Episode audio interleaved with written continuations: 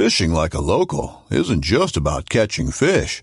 It's about connecting with the environment and the people who call it home.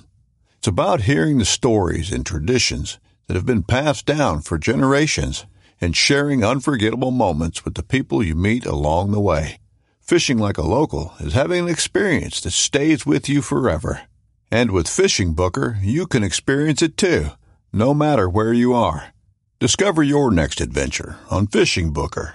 This upcoming concert season will be all about the boots, and Tecovas is your stop for the best in Western style. Tecovas has seasonal and limited edition offerings this spring and summer, including men's and women's boots, apparel, hats, bags, and more. All Tecovas boots are made by hand in a time honored tradition with timeless styles that are always on trend. And Tecovas has first wear comfort with little to no break in period. It's hard to find this level of comfort paired with this level of style. Stop by your local Tacova store, have a complimentary drink or two, that's WCB style, and shop new styles. The smell of fresh leather and friendly staff are at your service. Many stores even have leather custom branding to make your boots truly personalized. And with regular live music and events, there's no in store experience like it. If you can't make it into a store, just visit tecovas.com. That's T E C O V A S.com. They offer free shipping on all boots, as well as free returns and exchanges, and ship right to your door. Go to tecovas.com and find your new favorite pair of boots today. Hey guys, welcome to the Working Class Bow Hunter podcast. The show is presented by Scent Crusher, scentcrusher.com. In our opinion, they are the leader in scent elimination. Crush all the scent. It's uh, ozone technology. It's science. Everybody calm down. Does it work? Does it not work? Of course it works. You just got to try it. Facts. Go there. You can get the gear bag. You can get the closet. Basically everything you need in every aspect on your way to the hunt and even during the hunt with the sprays and the soaps and all that good stuff that got you covered. Don't don't stink in the tree, man. Number one, man. Big bucks go downwind. This is uh this is day one shit. Yeah. Scentcrusher.com. Check them out. Uh, the podcast is also brought to you by HHA Sports. Uh, single pin sights is what they are known for. Now, also known for the Virtus Rest. Uh, it's the one of the top drop away rests now. Um, Love it. you know, try a single pin sight if you're scared. It's uh, it, all the cool kids are doing it. I mean, do Yeah, we they really are. Just do it. Yeah, just try It's like it i I've out. said before. If you shoot a multi-pin sight, it's like uh, grown men who wear tidy whities. It's like, mm, you know, it's not wrong, but you know, join the clubs. Questionable. I don't really like question- that it is comparison questionable. there, but uh, It's questionable. It's kind of offensive and a little degrading to our uh, tidy whitey wearing listeners. Um, Try it. You like it. I'm saying there's just everything you all contained, you with know what I all mean? three. Pin, Try it just to- it gets something else. bunched up. That's You know, he's you trying want to do. one I think pin. what he's trying to say is just try one something pin, different, dude. you know? One pin. You know, clears everything up. When you got those three pins, the tidy whities, It's tight. everything's It's just tight. bunched up. It's just too tight. Just relax. One pin. I That's all see you what, need. I see what you're going for, but it was a miss. Yeah. The well, it's because I did not put my single pin on it. This episode and the show is also brought to you by Elite Archery. Uh, we are super proud to be a part of that elite family. We are shooting the rituals, the working class bow hunter edition rituals. We'll get into that a little more in this episode. Uh, the Ritual 30 is out uh, for the guys who like a more compact bow. Uh, so that's awesome. If you're looking to get into elite and into that elite family, but you don't want to really dive right into the flagship bow. Maybe this is your your first like premium bow. You can check out the enlist. That's a great entry into all of this.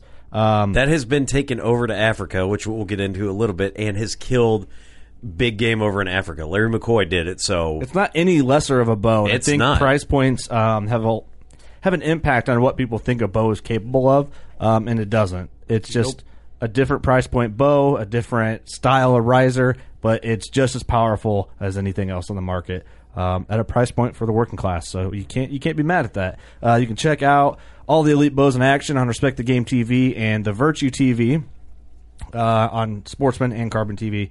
Um, also brought to you by uh, Victory Archery. We are all shooting the Rip TKO Gamers, uh, the arrows.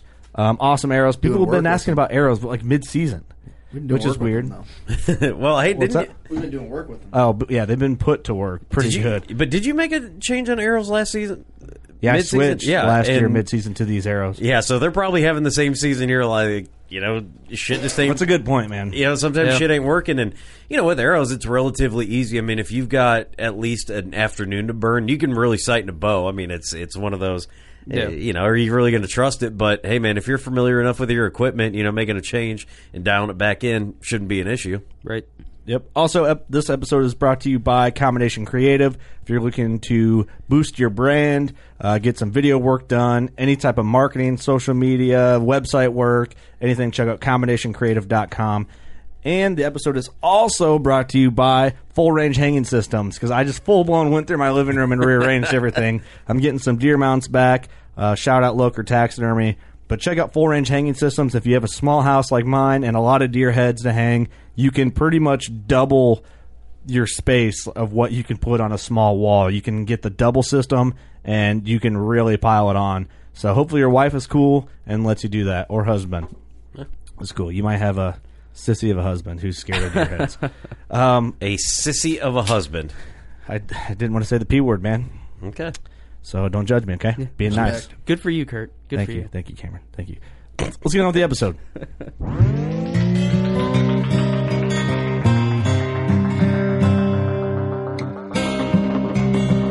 I'm, I'm Chase Rolson with Rubline Marketing. This is Jeff Lindsay. This is Michael Pitt. Hey everybody, it's John Dudley from Nock On TV. Hey guys, this is Jared Scheffler from Whitetail Adrenaline. Hi, I'm Taylor Drury from Drury Outdoors. Hey, this is Nick Mundt from Bone Collector. Hey, this is Melissa Bachman. Working Class Bow Hunter. Working Class Bow Hunter. Working Class Bow Hunter Podcast. Working Class Bull Hunter Podcast. Working Class Bull Hunter. Working Class Bow Hunter. Working Class Bow Hunter. You're listening to the Working Class Bow Hunter. That's right. This is a podcast for Billy Joe Lunchbucket, the working man, just like me and you. My name's Travis T-Bone Turner from the Bone Collector. Thank you for tuning in. Nobody pushes the envelope like Working Class Bow Hunter. Hey, this is Jules McQueen, and you are listening to the Working Class Bow Hunter Podcast. It's really, really not that good. Good, good, good, good, good. Working class.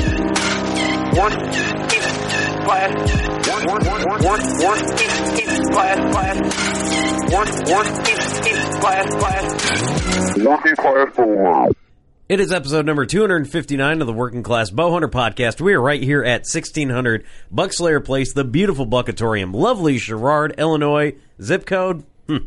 I don't know why I haven't ever figured this out, but I, I don't am know why you bring up the zip code. Yeah. Because, dude, people sometimes when they're looking for places, you have to put a zip code in first. You know, you're looking for a car or a Tinder date, you got to put your zip code in to find places. So, True. that's just how I relate things. But I am Steve. Uh, you're terrible, in the man. studio's Kurt, Hey everyone, welcome to the show. I'm sorry for him. Doug. What's going on? what, dude? And then Tank Intern Tank. How's it going? What's up? What's up, dude? Why'd you? You're wh- good why for you like very few things. which are?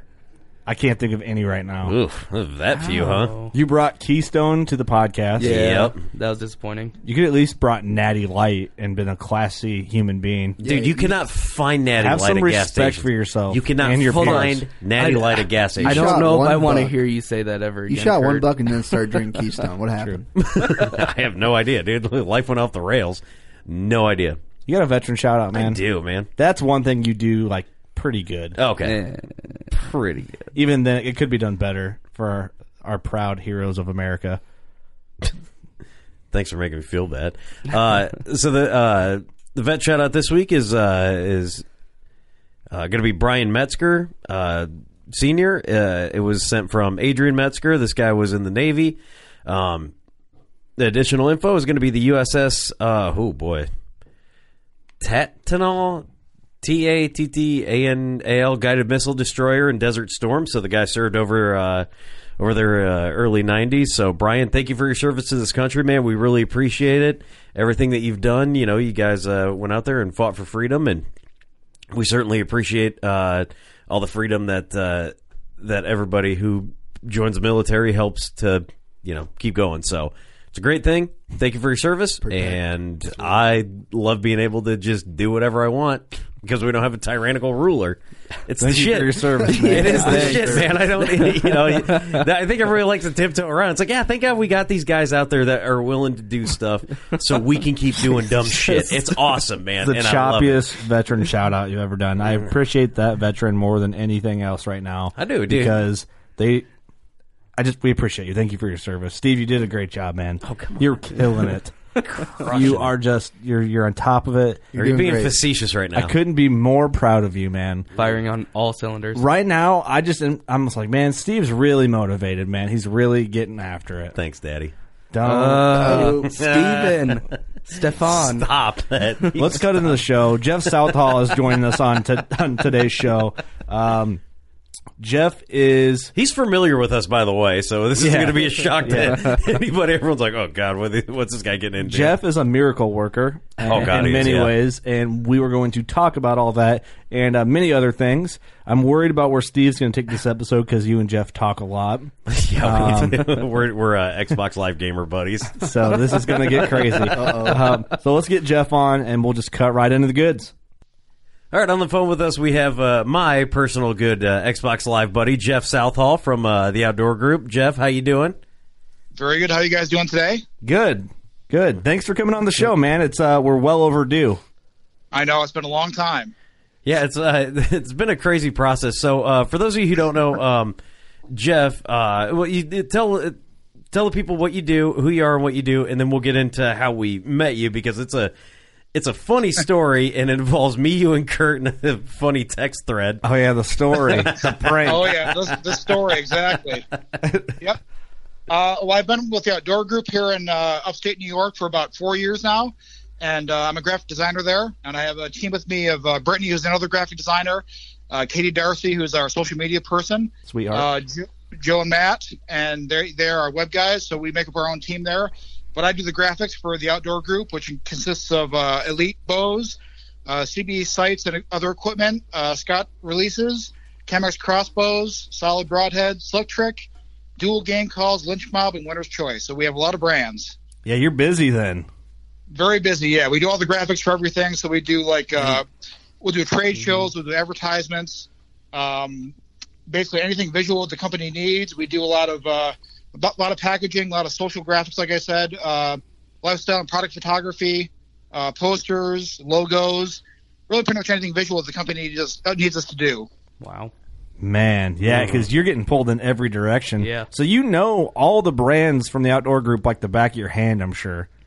Yeah, pretty much. I'm more on the elite side, the broadhead side. Uh, Scott, I, I kind of let Brittany handle CBE and some of the other, the other brands we have. I kind of oversee kind of what's going on to make sure we're on brand and everything else, but she really does the, the bulk of the work for that.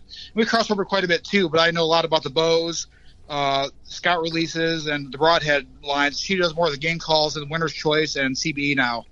That's very cool. Yeah, you kind of have to like give everyone Yeah. their own like projects because it it had to be too overwhelming for one Yeah, person to for do sure. all of that. Yeah, yeah, it was way too much for one person to do for sure. So uh, yeah, she does a lot of great work for us. She's been there about two years now. She's come a long way. She's not a hunter, but she's come a long way in understanding what you know how to message for the hunting industry and really how to do things the right way. Yeah. So uh, she's she's she's come, she's come a long way. She's a big help, big time. So I couldn't do it without her. That's, That's awesome. very cool. That's very cool. And people obviously know you're a hunter by the cover art of this episode with uh, some awesome African animals, which just look, we'll get into that too. But it's uh it's cool. The outdoor group family is everyone's either a hunter or obviously understands it and respects it and has a, a passion for it in one way or another. Yeah, definitely. A lot of us hunt there for sure. You know, you, you go out back. I talked to a lot of my buddies out back there, and they're all hunting and talking about getting out in the woods and everything. And it's a lot of fun. You know, we we trade a lot of stories, and of course, trail pictures, videos, all that stuff. We get on our trail cameras, and uh, of course, you know, success photos too. We uh, we look at that together. We just kind of tell our story, and it's just a lot of fun back there. We, we waste a lot of time telling stories there. Um, so, so Waste a lot of time. Makes day go by fast. Hey, hey, you know, it's, the boss uh, is listening. when- yeah, when you, when you when you work in the outdoor industry, you know, you're talking hunting. That's basically just talking business. So you know, That's true. it's not. Well, sh- you know, it's all part of it. It's all part of it, really. And the nice thing is, you know, you- we work at a job where we actually make the stuff we use and we take it out in the field and we can give some feedback. We can talk about it. You know, I've gotten more into the uh, product research and development stage more recently here, and uh, it's pretty exciting to really be part of that process and take a broadhead or take a bow out in the woods and kind of say, okay, this is working, this isn't working.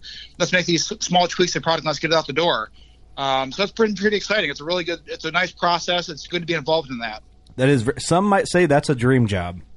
Yep. Yes, it's, it's absolutely my dream job. I'm thankful every single day for it.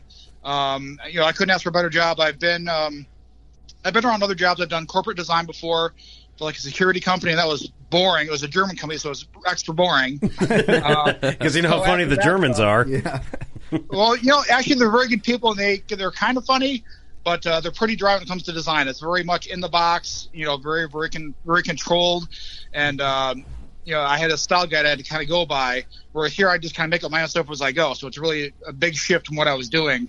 But I did that for you know about a dozen years and everything, and uh, it, it- towards the end of that, actually, I started to get into uh, looking for jobs in the, in the outdoor industry, taking up some. Uh, I went on Archery Talk. You know, this was like probably 10, 12 years ago now. I'd go on Archery Talk and I kind of put little postings up there and postings that say, hey, oh, hi, hey, by the way, I can also do websites and logos for you. Hit me up at this address, whatever it was. So I kind of started that way a little bit. Mm-hmm. Uh, and then just little by little, I got some uh, some good contacts, and I made a, a contact with a good buddy of mine, Tim, and uh, we started doing work together, kind of outside. You know, I had my full time job, and then I do some freelance work for him. Scabbing had a lot out, of con- baby. Exactly right. we had some really good clients back in the day and everything, and uh, I just kind of built from there. And then uh, I got let go. There was a massive layoff in the company, and uh, I was able to do it full time for about three or four years. And same with my boys; they were pretty young at that point, and uh, it worked out really great. Actually, it was really good. So it worked out really well. I was doing the work I loved then. And then uh, my buddy Tim got a job at the Outdoor Group as a president, and they had a designer there already. But uh, you know, there was just so much work to do. You couldn't one designer couldn't do it. They needed another person to come in. So then I got hired on. I did some work outside first. I did like the CBE catalog, the Slick Trick logo, and some other things before that. And then uh, they liked my work well enough, and I came in. Man, that's cool, man. It's cool how it all like it all came together. Yeah. To think that Yeah. You were on Archery Talk posting that stuff when Archery Talk was mainly just a forum Yeah. Yeah. Yeah, exactly. Yep. before it was a Facebook page. yeah, it, it, it, it- it's Pretty funny. much. I, I saw like um, so you know, and, and I remember when the the ritual shirts came out. You're like, hey, you know, I, I, you designed that, and it's just it's so cool seeing. Um, so I saw the ritual thirty uh, on on shelf uh, on, on on a shelf in a bow shop, and it was just there's a uh, cool little tag that you know I, I think is really neat that you guys are doing is um, you know when the bow comes out, there's like a logo to go with it. You know what I mean? Yep. Rather than just the name, now there's a logo, and it gives the bow a little identity. So there's a little tag hanging off there, which you know that's one of the best things about getting the bow is you get to look through the artwork. You're like, dude, you know, you own this. It- Yep. And I saw that and I was like, man, Jeff, Jeff did that. You know, it- it's just it's Well, should we- wild. from this, should we just go into the story, the prank story, or, or how?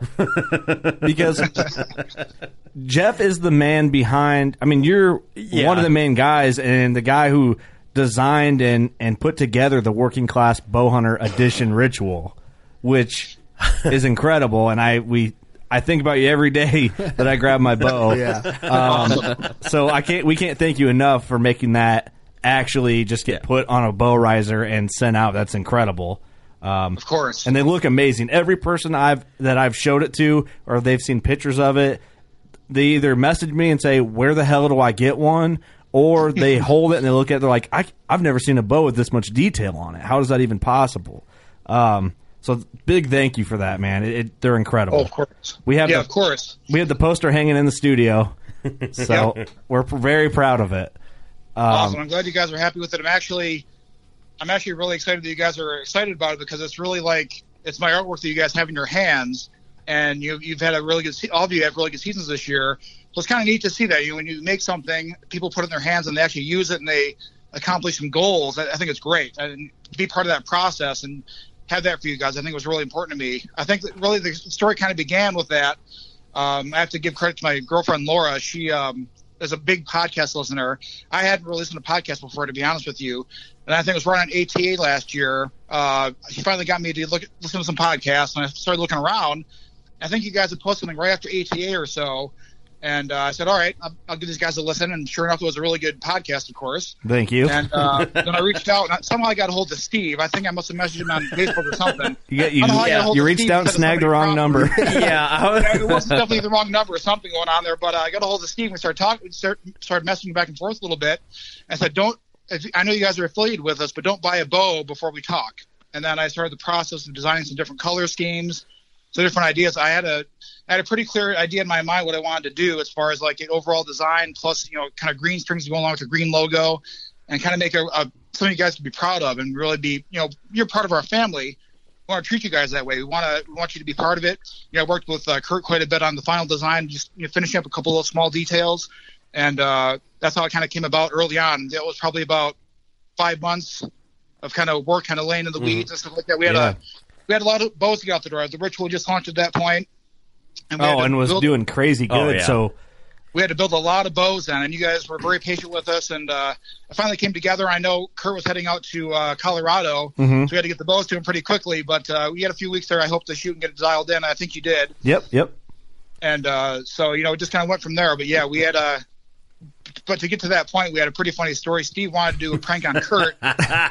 So this is uh, yeah, this isn't long after ATA, yeah. So yeah, the- this is right after. which is for people who don't know when ATA is. This is like late January ish. Yeah, this would have been like early February, and I remember. So I get a friend request from from you, uh, and I was like, you know, look, I go, well, who the hell is this dude? And uh, yeah, I'm like, I'm like, you know, a, decent looking dude, you know, cool guy. Like I'd drink a beer with him. Yeah, so I look and I go, Decent looking dude. it's like, uh, That's a good thing. At least you said good things about me. That's good. yeah. So, so I see him. It's like graphic designer, and I look at the picture. I go, "Wait, that's the dude that's on the uh, the catalog for uh, the 2018. Uh, would have been yeah 2018 Yeah, um, elite. Elite. catalog. So if we have him, he's on the cover. I'm like, yeah, on the cover, right? Okay. Yep. I'm like, oh, that's that dude. Okay, and Katie's on there too, right? And Katie's on there, yep. Uh, and I've got an even funnier story about how I met Katie at ATA, which uh, if, when we have her on for an episode, we'll tell that. I don't even know that story, so I'm oh, scared it- for her. it's hilarious, dude. She still talks to us, so it's not that. you were probably trying to like hit on her or something. Uh, I don't know. I don't know. I'll ask her. You're a creep. I, I might have. I am You're a full blown creep. I'm a creep. I might have hit on her, but she, yeah, Katie's, Katie's awesome. Uh, Yeah, she is. one of, one of my favorite people, um, there at the. But let's uh, let, we'll we'll we'll keep rolling on with this story because this story's great. So anyway, I accept the firm request, and um, I think it's like a you know a, matter of like a day or two, and I, I get a message from you, and it's like. Hey man, you know, uh, checked out the podcast. You know, big supporter of the show. Hey, um, have you guys uh, gotten your bows yet? And it's like, no. It's like, all right, well, don't get your rituals yet. Um, I got a special project. Uh, I'm going to talk to uh, Larry McCoy about it. I'm like, okay, you know, no big deal. So I just, I was like, okay, you know, we'll just. Kind of a big deal. I, I, I didn't know at the time. I was like, you know, it, it, it is what it is. Um, Probably thought I was pulling his leg, actually, right? I, I didn't know. I was like, well, shit, this guy Who is this knows. guy?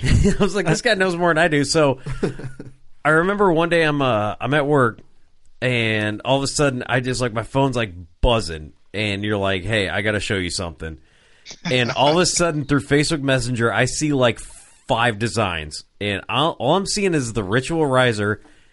And like five different designs of our logo on it. It goes, "Hey, I'm working on this project for you guys. You guys support the shit out of us. I want to do this for you." I'm in awe. I'm like, what the hell is going on right now? I'm like, dude, is there a bow company that's trying to put our, our like we're our logo is going to be on a bow? I'm like, I, I all this shit was going through my head, and I, I'm floored. I'm flabbergasted. And the first thing I said was, I go. Oh shit, we got to fuck with Kurt. it's like, we have to mess with Kurt. Because for everyone that doesn't actually know this, Steve handles point zero zero zero zero zero percent of the business. except when it comes to this, apparently. So if there's any business that gets handled like behind the scenes, like it, like any product work, sponsorship, marketing, uh, it's like zero. you dude. think of anything, Steve handles zero percent of it. nothing. So yeah, he's so so Jeff's messaging me. I'm like, I kind of listens to the show. He's, he has to get it, you know. I'm like, he has to get the dynamics. I'm like, we got to screw with Kurt. And I'm like, I don't know this dude. he probably has heard very little of me. You know what? I, I don't know. I don't know. I'm Like I, I just know. Obviously, at this point. I'm like, obviously, we don't know each other that damn well. Okay, get to the point where But I'm like, like, I'm like, let's screw with Kurt, and he's like, okay. He's like, what do you want to do? I go, I'm like, how easy is it to you make like a mock-up design? Like, you know, I'm like, I and the way that you and you'll get into this how you design the bows is Yep. pretty complex, but once you get like a pattern, you you can screw with it. I'm like. I was like, oh shit, dude. I'm like, do you want to put like a waffle or something on it? Just like it'd be like hilarious. and you're like, I don't know, we got to screw with them. I go, can you make any pro wrestling themed bows? Oh and I get two images back. The first one was Jake the, Snake. The first one was the Jake the Snake. I'm gonna see if I still have them in my text messages from uh, Jeff. Dude, the first one was a no, no, no. The first one was a Bret Hart. Oh, I don't have them Um, anymore. Damn it. It was it was a Bret Hart themed bow, and it looked cool, but it was like it was weird because the way the riser and it was just like a him. But then when you sent the Jake the Snake one, and like as quickly as it came, I was like, dude, that is the shit, and it is awesome. So you're you like, guys okay. plotted out to so yeah. So and and then I was like, I was like, all right, cool, and. I think yeah, because then I go, hey, here's Kurt's phone number. No, it was the There- WCB WWE E Rick Rude Dude, ritual. it was the ravishing Rick Rude one, dude. That, oh yeah, that was in there too. Are we allowed to post that, Jeff, or can we just we just have to leave it for? Oh, definitely, yeah. Go right ahead. That's that's totally fine. Okay, Oh, So- no. we'll post it when people start asking to see it. So I'm, Perfect. dude. I'm talking to Jeff through Messenger, and uh, like I give him Kurt's number, so we're all in a. Um, and it was great that uh, the messages popped. No, up we blue. weren't in a group chat when when Jeff sent me these. I, we weren't in a group chat. Oh no, no, go- okay, yeah, because I was screenshotting you. Okay, yeah, yeah, okay. So I was Yeah, talking you're to Jeff. sending him over at work or something, right? That's right, that's right. And and Kurt, so I give you Kurt's number, and yeah, I was like, hey man, send that to him, and Well, you're no. like, so the way I remember it, Jeff, we were talking, and then you. I can't remember exactly. You might remember a little better um, Yeah. because I imagine you drink less than me. Um, More than likely. you said something about, hey, you know, hey, I want to do something special for you guys. All this, give you guys your own special bow. So I'm right away. I'm thinking like, oh, cool, our logo on it. That'd be amazing. Like dream come true, right? Yeah. wrong. And then I don't know. I mean, you could take the story away from here if you remember uh, the details. Yeah, we said, uh, you know, I didn't know you, of course, but I was sending you this random message. You, you didn't know me from anybody either. Uh, I'm sure Steve maybe said, oh, there's this designer guy trying to make a bow for us or something like that. Uh-huh. But I, I texted you out of the blue pretty much saying, hey, I've got these designs for you. Why don't you take a look and see what you think? And uh, sure enough, I sent over, and of course, Steve and I were talking in the background, of course, and saying, oh, well, I hope he doesn't hate me for sending these over. Is, is he going to want to punch me or what's going on here? so I sent them over. I tried to keep it a straight face as much as I could through texting and all that. But, you know, I tried not to give it away or anything like that. I said, I've, I've, I've been working really hard on these designs. I think it's something really good for your company. I know that Steve loves wrestling, so I want to do these special designs for the, the oh, podcast. I it's going to be awesome. so I sent those over there, and I could, I could kind of, even through text, I could, I could hear your voice like, "What the fuck?" That's what happened.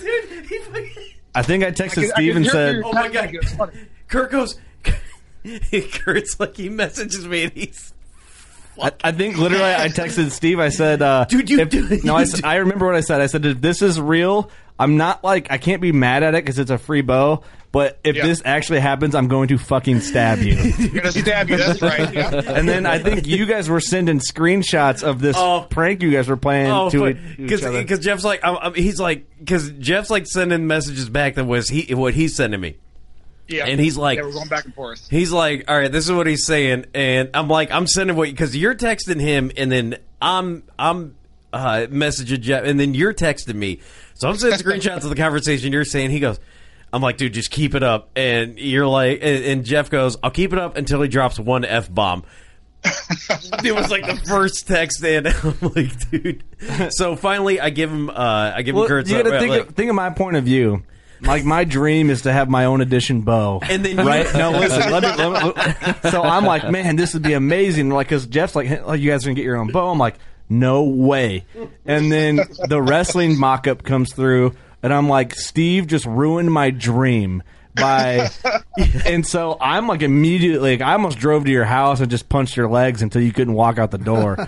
and luckily I didn't have to. And, but you know what I mean, though? In my head, I'm envisioning like, oh, my dream's coming true, and then to see like Steve's wrestling references just come back and bite me. Oh my god! So Yeah. it was great. Dude, the funniest shit. So I think eventually, Jeff, you ended up sending a mock-up of the actual like. that's when we of- got into the group chat. Yeah. and uh, yeah, that was the end of it. Yep. So, and I, I was like, I, I was, I was shocked, but like, I was also having the time of my life. Like, yo, Kurt thinks he's gonna be holding Rick Rude's package. Yeah, the thing is, like, you put his package right on the grip. Right on the riser, right on the grip. Yeah, exactly. I mean, it's, Dude, it's an incredible looking mock-up. Like, it's clearly a joke. I, you know, it obviously, looks good. but it looks actually pretty cool. Jake the Snake, the Jake the Snake one looked really good. Yeah, they're funny, man. So, so then, What what Steve doesn't know though is we almost sent him one of the wrestling bows when you guys got your bows. When you guys sent we sent both to you guys, we almost sent Steve the actual wrestling bow oh, instead. God. oh my Dude, god, that would have been so funny. that would have been incredible. Would you have been mad? I would have liked it. too. That would have No. been the thing. That would have been great. I Yeah, would've he would've loved loved it, dude. That would have been awesome. So let's talk about Jeff some of the mock-ups though, because yeah, we went through. I mean, I don't know how many mock-ups we went through, and man, they were all awesome. And that was the hardest part is you made everyone so cool that all of us were kind of arguing. We're like, well, but this one has this, but yeah, but this one's cool because of this. And we looked at them.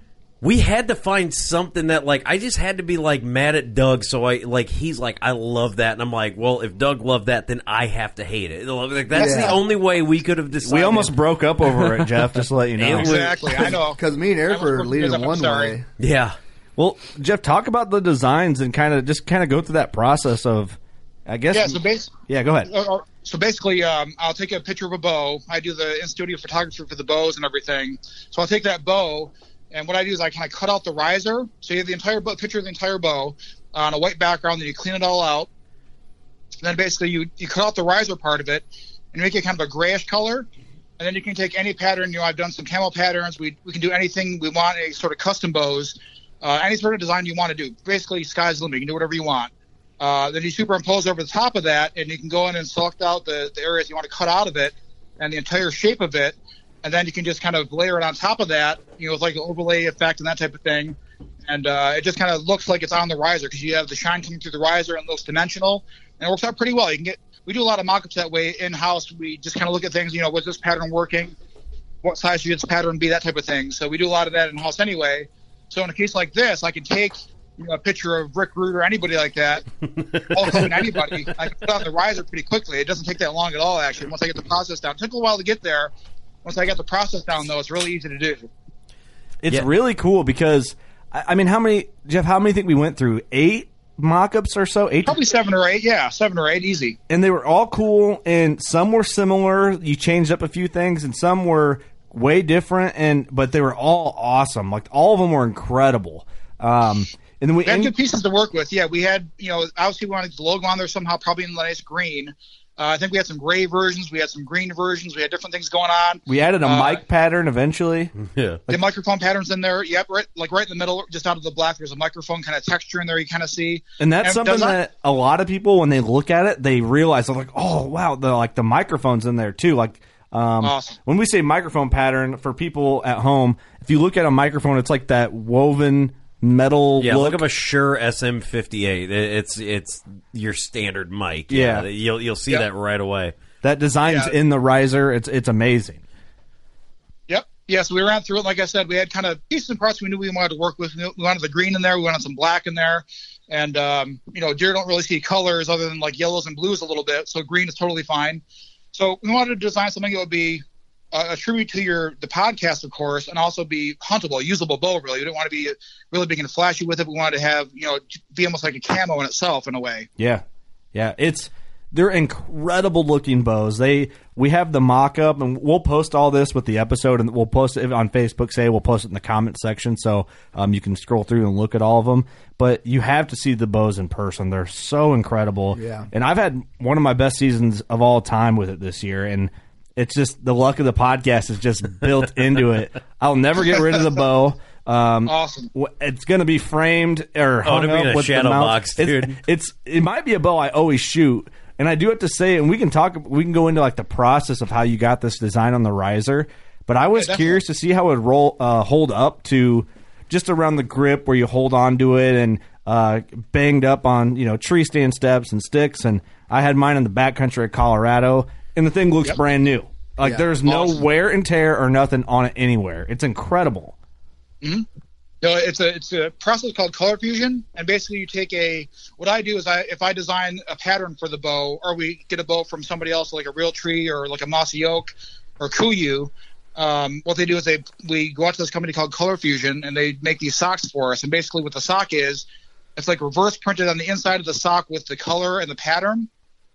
What they do when we get those socks into the plant is we prepare the bows, we make them like a whitish color, uh, and basically it has chemicals on it that receive the ink once it's heated up.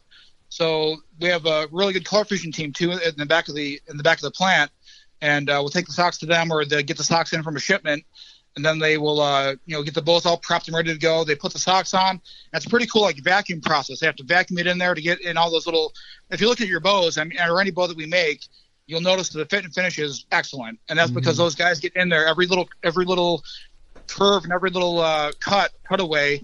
They get the camo in there and they vacuum it together basically, and they put it in this uh, oven essentially, and it bakes for like 15 or 20 minutes depending on how dark you want it, and then you get it out, and it, it, the ink just adheres right to the riser like you painted it right on it. And uh, the other good thing is very durable, like you're like you've seen with your bows. Um, it's extremely durable. You know, I've, I've dropped bows in the past. I've done you know made mistakes and whatever else, and it still holds up. I mean, it, it holds up through a lot of different things. It's a really durable process. And like I said, you can do whatever we want with it, which is really fun. Um, I've done my own kind of camos and working with different things as well. And uh, you know, it's just something that it's a, it's a lot of fun to work with and play with. We did that independent series over the summer. Oh, yeah. or actually, I'm sorry, late in the spring uh, for our echelon bows, and we wanted to get that out there. And it was just a, a very unique pattern. We did the stars and stripes, we did the battleship gray, the green, and the kind of tan color, and uh, it, it went pretty well for us. Actually, it was uh, something very unique, very different, and the customers kind of latched onto us. It did well for us, and uh, it's just fun to do that. You know, we have a, a really good team out there. Those guys are artists out there. They take the ideas in my head and we can put it on a bow. It's it's really pretty amazing. It is cool. And then for people that, if you go to the cover art of this episode, that bow obviously is a custom bow that you made, which is so cool. Yeah, it's my Africa bow. I did that one right before I went. About two months before I left for Africa, when I found, actually about a month before I left. Uh, kind of a short notice thing, so I made a bow really quick. And uh, yeah, I, I just kind of looked at Africa, and I looked. I wanted to get a kudu at that point until I found out how expensive they really, how expensive it was to get one over there. Oh yeah. So I, I got back a little bit, but uh, uh, so I, I just wanted parts of Africa. So I did like there's kind of kudu stripes in there. There's kind of the oranges of the sunset. There's uh, kind of a dried grass, kind of medium light brown in there. There's uh, slight greens in there for some of the bushes that are still alive over there this, that time of year. Uh, just basically Afri- all of Africa went into that bow. Um, So I just kind of wanted it was like a little. I, it was almost like a canvas I wanted to paint. Uh, just kind of a one-off bow. It's only one of a kind. There's only one bow like that that was ever produced. Um, so I've got it in my basement right now. So it's kind of neat. It's so crazy. How do you not just make a million bows? Yeah, that's what I was thinking. Uh, budget. well, actually, we get a lot of scrap bows. We have, you know, during the cutting process, there are mistakes that are made. Uh, there are bows that don't come out. We have a very high standard of uh, our process. So if a bow isn't 100% right, it doesn't go out. The, it doesn't go to the next level. So we have a lot of uh, kind of blend bows or bows that were dropped or whatever that is. Uh, we can kind of play with, and it's kind of nice. Uh, and if you ever come to the office, which I hope you do, you guys do someday, I hope so. you'll see behind me. I'll have like um, I have a good 20 or 30 bows behind me, all risers that are decorated. That's different things cool. we've tried. I think you sent me some pictures of that, and it's like every color variation, every design that you could ever imagine. Some you can't even imagine. They're that awesome. It's it's a Yeah. cool it's a cool process, and, man. and, and it's probably got to be a, a little difficult, you know. Like like you said, when you, you you put something on a computer screen, and you know whether you guys are testing a new color out, and it's like, okay, let's try this, and then you actually put it on a bow, and you're like, oh yeah, this is totally not what I got. You know, it's it, it's that's Yeah. probably got to be one of the one of the bigger headaches of your job. But then again, you probably got that plus side where you're like, eh, we'll see how this goes. It's like, damn, that thing turned out nice. It goes both ways for sure. It's, a, it's definitely like, oh, this is going to be great, and it turns out not so good when you really look at it on a bow. A bow design is really tricky because when you're doing a pattern, you can do a flat pattern to go on clothing or like a, a big wall or something. Like that. It's pretty easy, but then you have to consider that you're cutting out 90% of that pattern in a block. You have to be very conscientious about how that kind of lays on the bow with the cutouts in there. So you can't put like uh, like a baby's face on the bow. 'cause You'd never see it. It would be just like skin color. You know, the eyes would be gone, the nose would be gone. You have different kind of cutouts there. You can't really put a picture per se on a bow. You have to be very conscious of what you're doing with that, and you have to uh, just kind of design around that essentially. Yeah, and that's kind of interesting that, that you brought that up. And when you were talking about, you know, the, the different camos, uh, Kuiu, Mossy Oak, uh, Realtree, you know, it, it's one thing to put a Realtree pattern on a hoodie, you know, and have that look good, but then to shrink it down. So it's like, it's your job to, okay, how can I take this pattern that they sent us, get it down to a bow size because it's not, you know, like it's not exactly the same size. Like you have to size that up to make it look good on a bow, but also, you know, so it's still camo, you know, essentially. Yeah, that's right. My philosophy, you know, early on, even when I first kind of started, there were other people kind of making that decision, and uh, we get a bow in, and especially like New Kuiu when that first came in, I remember it came up on the bow, and the first samples that I saw looked great. I mean, they're full size, full clothing size, so the natural clothing you had, full size, it looked awesome. I, I was really happy with the bigger areas of dark and light and how it kind of worked together. And uh, then they looked at the limbs, said, "Man, we got to get that cam on the limbs. We're going to shrink it down to 25% of original size." and the and the I think the quiver hoods too are the same way. They wanted to really shrink it down. Literally, we get 25% of original size, so it was really almost small. So you get the pattern in there. They're very concerned about that. I said, no, you shouldn't be doing this. Number one, Kuiu didn't didn't give us the go ahead to be able to do that, and also you don't want to match the pattern. You, you don't want the by the time you shrink down the pattern, it looks totally different. Yep. It's no longer the pattern that's on your jacket Yeah. or on your pants or whatever it is. It looks totally different. It looks like a very small miniaturized pattern. It doesn't look the same at all. I don't think it looks good. I don't think it ever looked good. So I always fought for, you know, go 100% with everything we do and just make it look right. Yeah. Um, It's still a struggle today, even too. I think we get a lot of socks in there about 75% size. So then you get a, a Realtree edge bow in, and the leaves look a little bit smaller. They're not quite right. And uh, I think that's kind of the problem with some of the camo in general too. Is just that, you know, I think uh, the colors are so muted. There's so many tans and so many kind of muted colors together. It turns into like a blob at distance. So Mm-hmm. I, I've become more of a fan of the more broken up colors, like a Kuiu or just some of those other broken up colors. The new edge is kind of nice. There's more contrast in there. There's uh, some more color and that type of thing in there as well. Um, but yeah, some of the older patterns from the last 10, 15 years have been kind of muted looking, and I don't think they're quite as effective at distance. Yeah. Yeah, that's interesting. You have a deeper relationship with camo patterns because you know you're forced to analyze them like that. Yep. Whereas we only see them as like close or far away. Yeah. really. Yeah. I mean, On the Exactly. shelf. on the or yeah, on Yep. the shelf. You know, it's uh, it's one of those. Yeah, it's interesting. It's a different way to think about uh, camo in Well, general. there's definitely shelf appeal. I mean, you want to get to the customer and have it look good in their hands and say, "That it looks really good. I want, I want this jacket. I want this bow. I want this quiver, whatever that's going to be." You want that the kind of shelf appeal from two feet away, where they hold it in their hands and said, "Yeah, from two feet away, this looks great. I want, I want this product." But then, when I design my camo, those things I'm working on right now is you want that, you know, it looks good in your hands. There's a lot of detail and there's a lot of things going on. There's things in there that are interesting to look at. Then you get 20 yards away, it's still effective because you have these bigger kind of mid-tone areas that are broken up and there may be some gradients in there, but there's some big areas of breakup in there. Then you get 40 yards away, it's still effective because you have those big areas that are still being being used mm-hmm. effectively too by the eye. So when I design a pattern, it's very much about you know two feet away and up to 40 or 50 yards away. What does it what does it do? What does it look like? And how does it change? My my goal is to make it change as it goes out there as well. hmm Man, that's that's wild. The way that you, you you explain that and you think about that, that's kind of how um, our producer uh, Jordan from Combination Creative. I mean, he does he does logo designs and things too, but just the way that the way that you see the world and that he sees the world and, and things like that, It's different than the way it's we look way at it. different. yeah. Than what, it, We're a it- very different breed for sure. It's just it it's one blows of my mind. I'll have an idea, and I'll talk to like when we were working out the process for the final bow design, Jeff, and or if I'm talking to Jordan about a new shirt design that we're working on, and I'm like, yeah, I'm thinking this, but I can't, and then he'll like take my idea and then add something to it, and I'm like, whoa, that's way better than I ever could have like pictured it. It's Yeah. like so, you're so happy that there's people out there like that that you know are things like tattoo artists. Yeah, Because if you just gave him a- same it's like- family, same family. It's like yeah, I just Yep. yeah. It's like hey, I want a I want a tattoo of my family on my back, and they just draw stick figures on you. You know, it's just like That's right. Like it- the it- stickers in your back window. yeah, and it's uh, you know, and, uh, and it, it's very cool to to hear a guy, and I- I, I consider you an artist. Oh, of Um, course. yeah, I consider you. myself an artist too. You know, but no, I'm, I'm Oh, kidding. what? No, Stop. Uh, Steven? the- the beer dr- of, of, of watching TV. but I do consider you an artist, and uh, I do appreciate that. You know, you you want to bring. Like every day you go to work, you're like, I need to make this look good, and you're He's bringing kissing it. your ass, Jeff. and you're you're a hunter. You know, you, Absolutely. perfect. I'm just saying, dude. Fine, you know. Well, here, here's what I want to do. We'll we'll post some pictures of the mock-ups and the designs. But Jeff, you talked about Africa. Oh yeah, and Team I wa- Grizz. I want to hear. I've heard a little bit of story. Oh, yeah, Team Grizz. I've heard some stories from Clark. Um, how was Africa, man? That's something That's that a, that's a funny connection too, because it, Clark Cummings that you've heard on the podcast, you got the chance to uh, hang out with it over in Africa. Absolutely. He's actually, and as you guys well know, he's one of the best guys out there ever. I mean, he nicest. do anything for you. Uh, nicest guy, easy to talk to. He has all these great ideas in his head about hunting, so he has all these philosophies and all that. And he, you can you learn from him. Genuinely, you learn from him all the time you talk to him.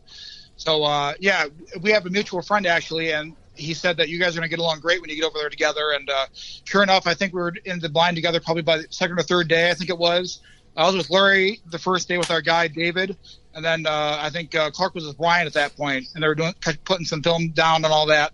Uh, then Clark and I got together one morning. We decided to go out together. I think the third day, and uh, so we went out and get, got after some animals. Um, he wanted a wildebeest really bad, so we sat in a couple different blinds and uh, looked around and tried to get on one, but we never got one. The, they weren't coming into the hole we were at the one day, but uh, we saw these water bucks come in, and I'd never really seen one before. I, I've heard of them. I've seen them in photos, of course, and video, but I didn't know much about them. But I mean, they, they if you don't know what, what a water buck is, I, I encourage you to look one up. But it's uh, it's just basically like this big. It looks like a donkey and a deer got together, and kind of crossbred and made this weird thing with like a unicorn with two horns. That's the best way I can describe it.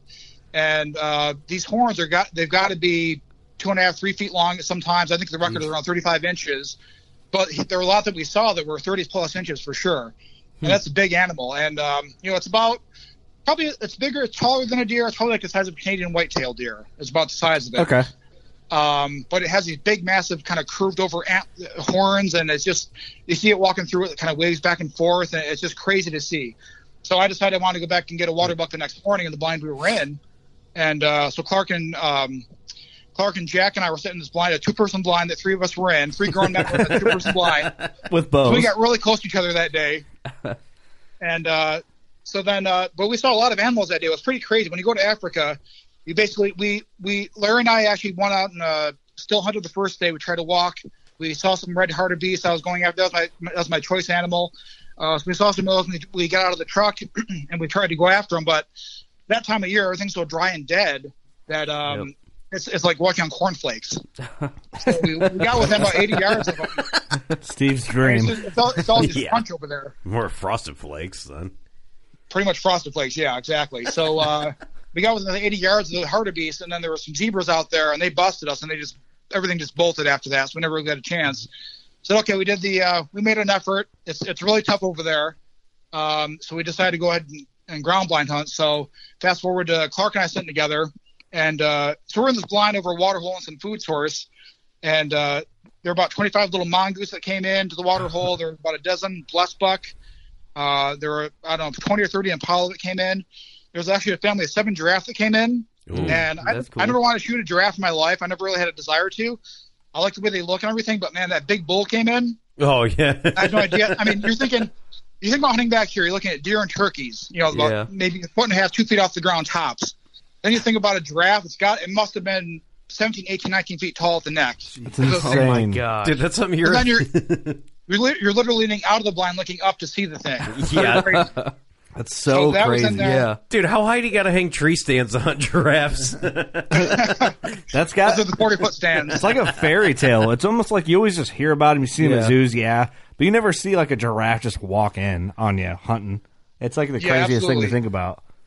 Yeah, and you have to kind of um, tell them what you're going to be hunting for the day, and you have to tell them what you're going to be because you're basically you're you're kind of paying for that animal, so you have to make sure you you can do it number one on the property you're on, and also just make sure you know you can afford to do it number two. Um, but I never wanted to shoot a giraffe before, but man, that big bull came in, and I was like, oh, 25 yards, I know where to shoot, man. It, it, it's impressive. It's so impressive to see. Um, but yeah, then after that, we saw a group of about a dozen big water bucks came in out of that group. There were good like five or six that came in. And Clark was filming me. That was the plan for me to take a water buck that morning. And then um, so these water buck came in and if you don't really know water bucks, which none of us really did, you know, Jack, our guide, obviously knew the water bucks, but we didn't. Clark and I didn't know what to really look for. They all look big to us, and uh, so there were probably five or six that were really big that we wanted to kind of get after, and they kind of stayed together. And our guide would say, okay, the one looking left right now, so we both kind of were on the same page and whatever else. Another couple minutes goes by, and the one I wanted to shoot kind of quartered hard away, and basically my only shot was behind the last rib, up to the front leg on the opposite side. And uh, I remember just picking a spot that says of a dime on it, and at 20, I think it was like right around 18 or 20 yards, I just drilled it. And man, it was a really good shot. I used a raptor trick, and it uh, blasted right in. It went right all the way in. I think it hit the front bones and the front shoulder on the opposite side, and uh, it only went like about 60 yards. That was it. That's awesome. Perfect man. shot. So They're Clark cool. and I were uh, celebrating, of course, and Jack and I, and we were so excited about it. And then I see this look on Clark's face, and he's like sick to his stomach. I said, "Clark, what's going on? What's wrong?" He says, "I don't think I got it." I was like, "What?" Oh. And I couldn't really be mad 'cause I was still really happy at that point. But then, uh, sure enough, we didn't get on the right one because there was there was confusion. Because, like I said, there were five or six big ones there, and we are trying to figure out which one is which. So, um, so I made the shot. And the good thing is, I mean, I can still see it in my mind's eye, and I still enjoy Yeah. I enjoy the memory of it and all. Would have been great to have it on camera, but I'm glad Clark was there with me and Jack was there with me. It was a, good, a great experience with those guys. But uh, you know, I still see it in my mind anyway. So I have that I have that footage in my mind. I guess is the best way to say it. That's so But, uh, cool, Clark- man. Clark was so sick to his stomach, I could tell. You know, you know, you guys know Clark. Oh, yeah. How bad he must have felt. He was he was devastated. Oh, I bet he's like the nicest guy, one of the best humans you'll ever meet. I bet you he was so apologetic like, Dude, the he'll, whole trip. he'll, he'll Yeah. tow Oh, your he was. vehicle. Go ahead. Yeah, up, up and down the rest of the day, he was apologetic, and you know, don't worry about it. You know, I, I it was a great experience with you guys. Thank you for being there, number one. And uh, you know, I didn't, I wasn't, I couldn't be too upset about it. It was fine. I had the water buck down, and I was excited about that. So that's all that really mattered. But uh, it, just to see his face and how much he sunk after that shot, it's like, oh god, I don't think I got it. I could see it in his face. Oh man, that's that's a great happens, story. How, how many animals did you shoot when you were over there? I shot an impala, a wildebeest, and that water buck. That's Oh, I, awesome. shoot, I shot a guinea fowl too. How many? Uh, so what are you? Are you getting shoulder mounts or skull mounts or? The wildebeest, I'm having a European mount done, and then I'm having the entire hide done for Oh, the cool. wall. Um, the impala, I'm just getting a, a skull mount done, and for the water bucket, I'm thinking I have that head mounted, shoulder mounted. Oh, cool. Yeah, that looks Yeah. good. That is awesome. It's. I was talking to Clark about it, and uh, you guys don't even have them yet, do you? No, they're still over there. We're still waiting. Man, how long do you have to wait? Do you know, or is it just kind of whenever they come in? I talked to Larry on Monday about it actually, and the problem is the government has changed hands over there a lot. And actually, our guide over there, Jack, he um, he left the country because things were kind of an upheaval for the last year or so. And uh, there was a big thing where basically the government was taking over land and everything over in Africa. So that Oh, this South lands that we were Africa? hunting on, Yeah. yeah, South Africa, they were taking over lands, like just kind of coming and say, okay, this is our land, get out. Oh wow. So he left because of that, and uh, the government in general is just an upheaval. And of course, there's you know a big uproar about the ivory trade and everything else going back and forth about that. So getting animals in and out of Af- or out of Africa right now is kind of difficult. So we're just trying to find the right broker. Right now, we have we had a, a group of us, you know, a group of like six of us were over there shooting, and uh, we had 22 animals to bring back. So we had put them all in this big crate. Jeez. And we figured we put them all in uh, one big crate and then send them to Chicago. So Clark would be in that kind of area. He, he can grab them for us. Then we can just kind of figure out the rest from there. But uh, that's been the plan for since August before last August. So it's been a while. Oh, Oh man, Yeah, are, are you sick worried that you might not ever get them? Is that a concern? My stomach's been announced for the last year and a half, almost two years now. Yeah, Dude. it's tough. Oh man, Oh. Did you lose any hair over it? Uh, I feel like I have. Yeah, actually, some more. that's a bummer, man. I couldn't even imagine. it's really tough. I mean, you guys. I know you guys just got. I think Kurt just got some mounts back or something like that. But Yeah. imagine just waiting for all this time for animals. I, I basically have wall space planned for it. I'm just waiting for these things to come in because I bought. We went to this uh, bazaar thing too in Africa. I got like another um, warthog tusk and some other African carving type things. I have like a whole wall planned, and uh, I just can't wait to get my animals back. I'm, we're just sitting here waiting though. Dude, the look on Clark's face that I don't think I got it was like foreshadowing of how you're going to feel for the next year and a half. like, boy. oh, we didn't get our mounts. Yeah, I know Clark's bummed about that too. We did, went on that uh, kudu hunt, and uh, oh yeah, I, I filmed this kudu hunt there. You probably saw it on the show there. And uh, I, I made sure I didn't miss the shot for sure, because I wasn't going to do that. There's no way. I think it was like the. Um, You should have think it was messed with him and said you didn't get it. oh, I didn't get it, Clark. You would have seen Clark come out. Actually, I, I did bust his balls. I think I, I, said, I think I told him that. I think, oh man, I think the camera was off. I don't know what happened. I'm not, I'm not a cameraman by trade, but you know I was there helping out the guys and trying to do it too. I It's like, forgot to hit the red clicked the wrong button. Oh shit! Clark, but I it's think I did that for a second. yeah, that, that was uh, Clark's hunt was a great hunt too, and uh, like I said, I was making sure I was not going to miss the shot whatsoever. So I really stayed on the animal. We communicated better that time in the afternoon, and uh, we got it done. So it was really exciting. And now you guys are known as known as Team Grizz, huh? yeah, tell us how King that Grizz, yeah. happened. Can you tell us how that happened? Oh yeah, Yep. I forgot. Can Uh, you? Clark's kind of nickname has been uh, Griswold. You know, Clark, Gris- Clark, Clark Griswold is kind of the nickname he received Uh huh. a while back, and uh, just kind of shortened down to Grizz. Um, I think Larry had told me the, that one morning, the second or third morning there, uh, you're going to be hunting with Clark. I said, "Oh, Team Grizz, great, I'm in. Let's go." So then, uh, yeah, then we got to know each other. It was good. It was really good. He's, uh, you know, he's he's one of the best dudes ever. So I was really excited to meet him and uh, hang out with him, and hunt with him too. I mean, what what better way to get to know somebody than you hunt with them for a while? You know? Yeah, yeah. That's how people make like the closest friends. And Clark is a killer, man. He kills some whitetails. Oh yeah. He's uh he's one of our go to guys. Oh, he's very knowledgeable. He's uh, you know, obviously a great guy, and he just knows his stuff, and he's a great shot too. I mean, uh, he made some shots on that kudu, especially. I know I could hear his knees knocking almost. And, uh, I, I was nervous just running the camera. I was just pushing a button and facing it towards the animal. Clark, I know I was nervous for sure because that was a big, big animal, and uh, you know those things came in. There were probably like seven or eight that came in, and they just kind of milled around where the food was and all that. But again, you, you, the animals are just kind of swaying out there, kind of coming at us, and I could I could hear I could hear Clark's heartbeat. I swear to God, I could. headphones. That's So amazing. that was a lot of fun. It was a lot of fun. Yeah, it was a great trip. Um, I still remember my first step on that sand. That sand is like a like a brick red sand and everything. And I just Yep. remember having the ball in my hand and stepping down with the backpack in my back. Said, "Let's go, man. Let's go do this." And Larry's behind me filming everything, and we got some good footage of me walking around. So that was good. so did um, did you do the rain dance or was that Clark that did the rain dance? Clark was doing the kudu dance. Oh, the kudu Uh, dance. That's what it was. Okay. Yep. I don't know if that ever made uh, YouTube or whatever. but I know Larry's going to put it up at one point. What happened that night was, uh, and I'm sure if you guys shared camp with Larry, I think uh, Eric and Doug did, right? Oh yeah. Yeah. Ref- yeah, don't lucky let him make you a drink ever. I'm sure you guys probably learned. Don't let Larry McCoy make you a drink ever. I, I watched him make the drink for Clark. It was like all this African uh, rum and all this other stuff. He just threw it together, and he put like a splash of Coke on top or something like that. Oh yeah. Clark was Clark was pretty rough that night. So of course Larry Larry had a camera. He went and grabbed a camera. Did Larry have a vest on in Africa the whole time? Ah, yes, Larry sir. had a vest on most of the time in Africa. Yes, Ah, son, if you want to be the best, you got to beat the vest. to be the best, absolutely right. to be the best, you got to beat the vest. Absolutely right. Larry Ric Flair McCoy. Yep. Yeah, you need to So, make uh, Larry his own logo, and it's just a vest with like nobody in it, and it just says Larry McCoy on the side of the vest. We actually talked about that yesterday, doing a, a Larry McCoy vest logo. Oh my god, I need that, dude. I, I Larry's been saying we're going to get the outdoor group vest for the last since last Yeah. ATA, and it hasn't happened. well, I so. want I want an elite vest is what I want, but I want Larry McCoy's number on the back. I want a Larry McCoy edition vest. Can you I make think that I think happen? we're kind of close to that. I think we're close to that. To be honest with you, don't tell him though. I'm sure he's going to listen to this right when it releases just to check up on you. That could be. Could be for sure. Dude, I need to make that happen. And then like the like the next vest is gonna be like the Paul Biggs signature vest. It's gonna be I heard you're going out to you're going out with Paul Biggs, aren't you, Steve? I heard you're going to see Paul Biggs to go hunting, right? Yeah, a week from uh actually a week from Poor Paul. today. I'll be uh well it's like a, a week from I, I guess I would say like a Friday, so Next Friday.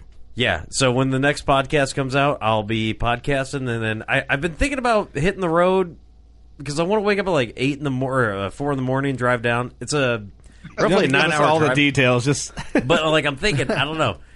I don't know, man. I- Um, I'm, I'm I'm- excited. feel bad about for my- Paul. He's gonna have to hold your hand the whole time. dude. I have to stay at his house. I feel bad for his family. His wife and kids. Oh boy, the girl I'd make is going to sleep scream. outside. terrified. Yeah, he's in trouble. They're gonna be like, "Daddy, what's the troll doing down there? He's he's making loud noises when he sleeps." he smells like a deep fryer. It smells like bologna. Yeah. he, he smells like He cheese smells like and old he's, bologna. He smells like mistakes. yeah. he, he smells like fried food, and his oh. breathing is abnormal. Oh my god. Funny. All right, I got a I got a real serious question for you, Jeff. Do you? What do you got? Do you believe in aliens? Oh my god! Aliens? Yes, I do believe in aliens. Um, I think I texted you one time that uh, my dad and I saw a UFO. Uh, uh, somebody couldn't identify anyway. I'll, I'll just say that. Uh, we were up up in uh, northern Quebec, basically where the road ends. Then you take a float plane, you go on another 50 miles, another two hours or so. On a float plane, you go in and camp. It's basically this remote moose camp. So this is a true story. You're not like you're not yanking our chain No. here or nothing. Not yet chain whatsoever. My dad will say, tell you the same story actually. So we were up there and we are fishing at one end of the lake one night, and we started coming back. I said, and I looked up in the sky. There's this light up there, and it's a little bit brighter than everything else, and it was kind of weird. So um, I said, do me a favor and stop for a second and go back the other way. So then he start we he turned around, he started to go back the other way where we came from, and it kind of moved with us. And then I said, okay, now go back the other way. So as we went back the other way, and it went with us again. And it was just it was just this one weird light in the sky, and everything else behind it was stationary still. So it was something that was moving out there. And it wasn't a satellite because it wasn't going one direction. It was kind of moving with us. I said, okay, going back to the other way one more time. Sure enough, it moved with us again. So something was moving with us up. I don't know what it was, something intelligent or something. Uh, but then. And then we watched it for a little while. It kind of faded away a little bit. Then it kind of zoomed out of sight, straight up, and it was just gone. Damn. Wow. Like, like something a human could not stand the force of happening. You know, it, it couldn't withstand the G-force of going up like it, the way it did. I mean, it literally was. It kind of moved off to the right, and then back up straight to the left, up out of the air, and it was gone. Okay, That's why. So wait, you were in Canada though? Yeah, we're in uh, northern Quebec. So if you would have got abducted, there's a good chance that GSP was on that uh, alien spaceship. Okay, that's a deep time. reference that no one's gonna get. You get it, though, I right? get it. I get it. Okay. Yes. Some people. What gonna were you get that. thinking when you saw this? Like, what's uh? I mean, because there's a lot of people listening going bullshit, and then there's a lot of Mm. people going like, yeah, I've had the same thing happen, and then there's also a lot of people going, I want to know more. So there are Well, all, I- three categories I tried there. I tried to explain it away myself, thinking, okay, what the hell was that thing we saw? I truly can't identify it. I don't know what it was. It could have been some kind of uh, special military jet or who knows what. But the fact that it kind of moved with us the way that we did, and it was closer than the stars and everything, it was like in our atmosphere, and just the way it moved, I, I don't have an explanation for it. I don't know what it is. I don't know. That's Were you awesome. Damn, so it was you a, freaked an out or were you just unidentified like- flying object. That's wild. Yeah, that's exactly what it is. But uh, we were freaked out because we were so remote. You know, we were Yeah. so far away. We're full, Yeah. you know, 50 be a miles away from out the Earth. also. So Yeah, and we didn't know what to do. here's Or we, here's gonna- we couldn't do anything. Just get abducted. Just here, here- here's a funny thing. So, um, we we said earlier. I mean, we we talk to Jeff a lot. Like me and Jeff, we talk a lot, like most every day, mostly about music and stuff, but like alien documentaries. and so. Ancient aliens. Yep. Ancient aliens, dude. We talk about ancient aliens. Like, I'm like, hey man, check out this band. Also, watch this documentary, dude. The crazy. That's right. this is and this is serious stuff. But like the craziest thing about like these super remote areas. So, uh, my like over the past like couple months, like my dream, just like talking to you and and talking to Kurt about like where he went. I'm like. Dude, I would love to go to like a super remote area and uh, like our buddy Scott Bakken, like just go out there, Middle of nowhere, Alaska. middle of nowhere, and just like, dude, how crazy would that shit be? Like, you kill a moose, and then you get abducted by aliens that same night, and then you get dropped Yeah. right back there, dude. What Here's kind my of an thing. experience would that be? I love closing episodes out with like we've talked about this sort of stuff before, and I, I think it's really interesting. I do, I do 100% believe in aliens. Hey, I did too. Yeah. fact, Do I think that people get abducted often? Absolutely not. do I think it has happened? Uh, I don't know. Probably not. Maybe. You throwing it out there, But I think aliens, yes, 100%, in my opinion, exist. And that's why I think that story is so damn interesting. But, Jeff, what it really boils down to do you believe in Bigfoot, my kind oh sir? god, Here we go. Uh, I've been a long time Bigfoot believer ever since I was a little kid. There was this uh, movie called Legend of Boggy Creek, and that was back in the '70s. And my dad had a VHS VHS tape of that. You guys probably don't know what that is anymore, but a VHS tape. and We're not, uh, we're not that old. Yeah. Yeah, we still we still remember the VHS rewinder. All right, there you go. You guys know that. Yeah. But he had that tape, and I remember watching it over and over again, just thinking, man. And I lived, I grew up in an area that's kind of wooded. It was, there was a kind of a swampy area, and there was a, a big pond, of course. So I thought, okay, if there's one out there, there's one in my backyard too. There's got to be. So then, uh, my a good friend of mine would go, we'd go out and tent camp uh, behind the house and all that, and we'd score we'd find Bigfoot prints and all that other stuff. So I was hooked from an early age. I always kind of believed in it. Um, as I grew older, you know, I, I kind of kept up with it and kind of the the sightings, quote unquote, and uh, all the different phenomena that kind of go on. But I, I think what I like about it the best is just the idea that there's something wild out there that we don't know about. I mean, there's so much land that we haven't really explored, and there's not there's so much land that an animal like this could hide in, or population mass could hide like that in an area like that. You know, so big and wide open and unexplored and so rugged. Um, I think it's definitely possible, and there were animals alive like that tens of thousands of years ago that could have come over the land bridge from China and, and um, Yeah, and that's a fact you know, too. That's a real thing. So, I mean, there was animals that were like that. It's probably not like Gigantopithecus or anything exactly like that, but something somewhat along those lines. Right, I think right. it's possible. I agree. definitely possible. And there's guys out there who are. It's it's kind of annoying to me that there's some people that are like, nope, no way, not even possible. And I'm Nope, like, I'm like, not happening. But I get the point of view, and I, I the reason why I love this conversation is because we, all of us, and all the people listening, spend a ton of time in the woods, and it's crossed your mind at one time or another, and you've also had the heebie-jeebie feeling walking in in the dark to your stand. Everybody's had it. Nope, that's why you're going in daylight.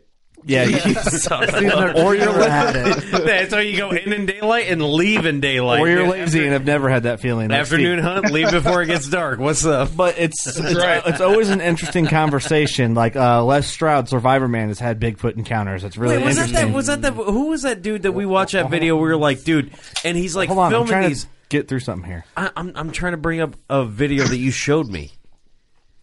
Anyway, our good friend Jordan Hubinski, who's Oh, been yeah. on the podcast, he had a Bigfoot encounter where he saw a Bigfoot. He he thinks, Damn. and he he worked at a bow shop, and he had someone come in five days later. Oh, yeah. with the story of this sighting, and he was like asking questions about where it was.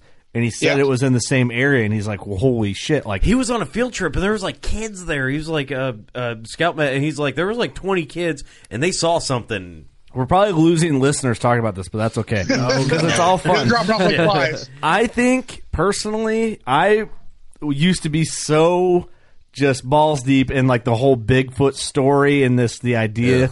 I love the idea of it uh, so Yeah. much. I think it's so awesome to think about. I do also think like I've been in the backcountry in Colorado and really not that far compared to what I could have gone. And Yep. all I'm saying is if I wanted to hide, I could I could from when I went on my elk hunt in early September, I could still be hiding if I didn't want to be found, no one would ever find me. You know, dude. Oh, here- for sure. And so that makes me think if there was something that wanted to be intelligent, think about this. There's 200 inch deer that slip under the radar in suburbia. show up. All the time. Dude, here's So that's a point to think about. Like, okay, if uh, if things are so easy to find, why haven't you killed that hundred inch deer you got a trail cam picture of at night? you know what I mean? dude. It's- Here's it's here- something to think about. here's here's why here's why Bigfoot does not exist. And I've got Okay. Hold on, I've you got- don't believe in Bigfoot? In America. No, Bigfoot North America. No. No, oh, no. I'm saying, does do you believe in Bigfoot? Yes or no? Is there a giant? Uh, I'm asking you, do a- you believe in Bigfoot? Yes or no? Just it's simple. Yes You know or what? no? You know what? Uh, I'm going to go ahead and say no, and here's why. okay. You're an idiot. Here's why. Here's why. I don't believe it. let's look at so let's look at the gorilla. Right, the gorilla is a But the a No. Bigfoot and gorilla are not the same animal. they're not the same animal, but they're but they're similar. Okay, Yeah, so but so are we're similar to but look Bigfoot. at that they're endangered, and we know they're endangered. Like we know of them, dude. There are and, and here's what pisses me off. All right, people are like, Good wanna going, rom- Jeff. You got Steve all Here- fired no, up. No, no, no. People want to I want to get Steve, romanticize. that was my goal in this whole podcast. Get Steve fired up. Dude, my whole goal. people want to romanticize about Bigfoot, and Bigfoot is lame as shit when it comes to other. So I'm a big fan of cryptozoology, What? right? Awesome. Cryptozoology. I, if if I could go back and start my life over, um, I would not do this podcast. I would be a cryptozoologist. so then I would be balding and then living in my parents' basement rather than be on this podcast and living in my parents' basement. Because you gotta, you just gotta. That's how cryptos. But there are so many other cool animals that, dude. I've I've literally spent most of my time watching documentaries about like mythical creatures. Like, dude, the New Jersey Devil is way cooler than the the Bigfoot. Dude, who gives a shit about a giant Nah, monkey? you're not selling me, Cameron. Dude, okay, I'm moving no, on no, from no, you. no, no, No. no, no, no, no, no, because I'm going on because this giant monkey, all he does, what's he do? He's muted. See what I did? I have the power to do this. Doesn't do shit. Cameron. Does he, take, does he abduct? people? Steve, settle down. Calm down, Steve. Cameron, do you believe in Bigfoot? Yes or no? No, Take a drink. don't. and calm You're simply There's no way. Have a keystone. okay. All so right. here's here's the problem. here's the problem with this argument okay. is you can't argue something doesn't exist. Because how do you prove something doesn't exist? You can't. Right? Ooh, It's a good point. It's a good Damn, point. shots fired at atheists too. Easy. We're talking about Damn it, Bigfoot. Steve. Wow, get into religion. Here we go. yeah, don't go down that road. We're talking about Bigfoot. No. Oh, my But bad. You got to think all the eyes, all the trail cams out in the woods. Somebody s- has had to have like good a got a good picture of Bigfoot, not a fuzzy man running through the woods in an What if ape they? costume. what, fuzzy what if man. they do have a picture and the government covered it up? Oh, yeah, Why? all right, dude. What do you think? Okay, that- Doug. okay. No, no. Let's go. Let's go down that road. Why? Because they don't know things are out there. Doug, do you believe in Bigfoot? Yes or no? Yeah. Obviously, he Wow, does. Doug's a hard yes. So there you have it, everyone. There it is. why do you divided. why why do you believe in Bigfoot? Welcome to America. There's so much remote, like, like Jeff had No, to it's fly not out there remote, to dude. fish, and just left out there when he saw a UFO. Like, You got to think about it though. When not all the way back there. Here's all my the thing. time, Here's my if thing. there's bi- one Bigfoot, there's multiple Bigfoots. Because if there's only one Bigfoot, it it would go Yeah. extinct. Okay, Okay, here's so my what was thing. that video? You Talk about that. population, yeah. There was that video that you shared, and there was like four or five of them, and they were like sleeping. You're like, "This Sleeping? is real." And they tried to like walk up on them, but all these other Bigfoots start throwing rocks. I'm like, "Son, if they're throwing rocks at these dudes and they're making no, There's like, like a somebody's whole gonna herd pull up Bigfoots. Snapchat." It was like, "Oh, dude, these giant Bigfoots Okay, are all right, hold throwing on. rocks at me." Tell me that video, dude. Do you know what I'm talking about? No, I. So I'm trying to focus on the episode here because you're taking us all over. God. You brought up Bigfoot, dude. Why does this? See? Why does this always happen? I should Jeff, just we say, got him all no, fired up. no, Bigfoot doesn't exist. Don't play this. So there, Jeff. We uh. Done. So it sounds like me, Jeff, and Doug are a Team Bigfoot. Yep.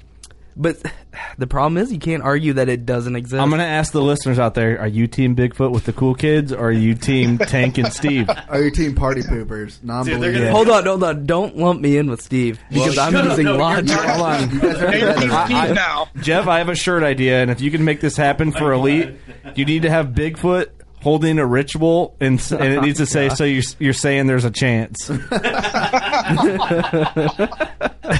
Dude, you Yeah. have no idea how many, how many times I've tried to make a Bigfoot T-shirt. You have no idea. I would buy it, Jeff. Jeff, I would buy it. Jeff, give me some. Um, Hey, G- would give me Bigfoot some more- be left-handed? I'm just asking. What's that? Do you think Bigfoot's left-handed or right-handed? Um, He's I'm big- not sure where you're going with that Both. question, but Just curious. say Just curious. So if you think He's a mythical, ambidextrous. if you think a mythical creature is uh, a thing, do you think he's right or left-handed? I don't think it matters if he. It's whether he exists or not. Huh, so you say it's he, so you don't Yeah, think he- there's a she. Okay. He or okay. she. yeah, That's where I'm at. That's where I'm You're at. assuming gender. He thinks there's just one. That's why, dude. There's only one Bigfoot. That's why there's only rare sightings. Oh, Okay. throughout this whole son of a bitch. There's nothing only one. annoys He me lives more, forever. more than hearing you yell into our microphone about Bigfoot and no one There's. Stop bringing Bigfoot up, then. Man, that's Here's- crazy. here's- Go ahead, There's Jeff. two closing points for Steve. Uh, bring up the mountain gorilla. I mean, we only found them in 1902, I think it was 1902. I think that's when we first discovered them. Uh, Western Society, anyway. I think it was a German guy. Uh, but that think about all the time before that that they were always there, but we just never knew about those them there. But we finally found them in the Congo, and I think it was 1902. And before that, they were completely unknown. They, you know, there were never any. There's always legends about these big apes up in the hills and all that from the locals, but nobody ever saw them before. A Westerner never seen them before. So equate that to what's happening here in the Pacific Northwest, especially the Native Americans. they have generations of tales and, and stories of Bigfoot and uh, different paintings and different murals they painted in the past and different you know totem poles and everything, where Bigfoot is uh, a deity to them in, in some ways, um, seen as a mythical. A mythical, mythical and kind of mystical and kind of a godlike creature of the woods, like a man of the woods. I think is one of the kind of what, what they talk about it as. But that's been taught, that's been passed down from generations. And uh, now, granted, it's, it's a little bit different area as far as millions of square miles of pristine Atlant- you know, coast that nobody's really explored versus the Congo, which is the Congo Basin and certain hills which you can kind of get to more easily. But you think about the size and the, the relationships and the natives who have had years of stories about these animals, that they're always there, but they've really been undiscovered by our society. So It's something to think yeah, about. Holy shit! about You that, know right? what? Damn, dude. Here's the Uh, thing is the only, too. the, well, Steve, the only thing. no, think about saying, this. just- You're annoying me. The only thing I gotta think about say- this. So, see, I have the power to turn your mic off. Yeah. Um, the I'm not saying if there is Bigfoot, I don't think that there's two thousand Bigfoot. Yeah. I'm saying that there's a low, low quantity, and I don't think I know, Steve. You haven't been in a vast wilderness um, because I got just lost know in a. Wisconsin state park once. I know that's terrible. but have I told that story on the podcast? What I'm saying is, there is the wilderness is so vast when you get in like in the areas Jeff was talking about. You get up, uh, the, you know, northwest of it, where we're at in the Midwest here. There's so much ground. It's possible for something to hide out. Now, I'm not saying that there's Bigfoot in Colorado, but I'm saying in like the Yukon territory, there could be 50 of them, and we would never know. How many males to how many females? I don't know. That's not the point. I mean, You know the think it's- ratio. Yeah, I'm thinking. I'm thinking and I'm is- not is it saying that tw- they I are don't think hundred it's percent 25 to exist, but I'm 25. saying there's a chance it could happen. So I'll there's give a you chance. this. I'll give you this. I believe that there was something like the Bigfoot that existed for sure because I mean it had to start somewhere. But Yep. Right now, I'd have a real hard time believing In the there's lower something- 48, I don't killed think. one. Yeah. Somebody I'm would have killed one with more reputable uh, teeth. What? And more reputable because you remember the last guy that said he killed one. He had six fingers on each hand. I got n- nine or eight toes. He's like, he had beautiful hair.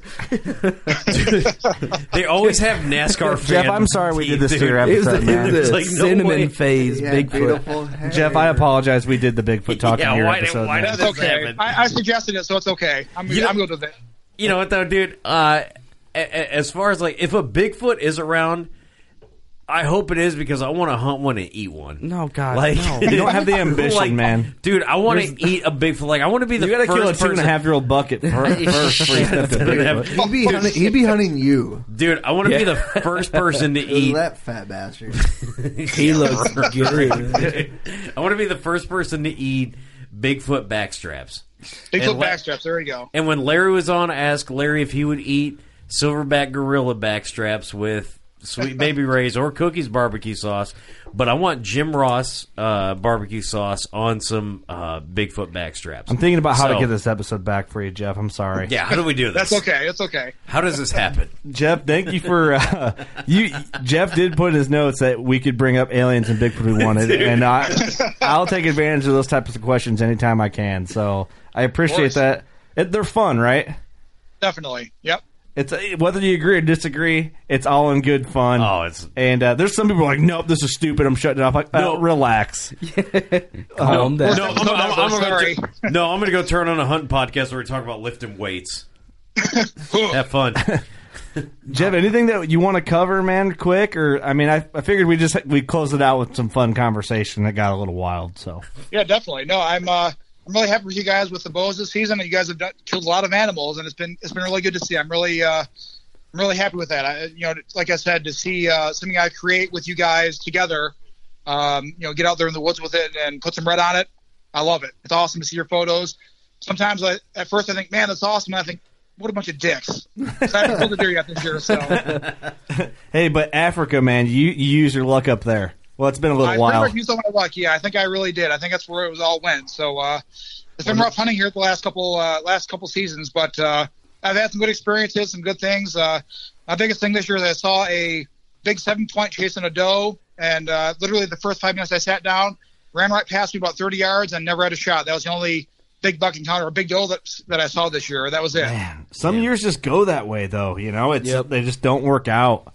Yeah, definitely. It was rough. It's been rough. I've seen a lot of young ones. I've actually called in a lot of uh, young deer this year. A lot of does come in, four, five, six at a time, and uh, had some fun with those. But you know, they're all like year and a half old and not quite big enough.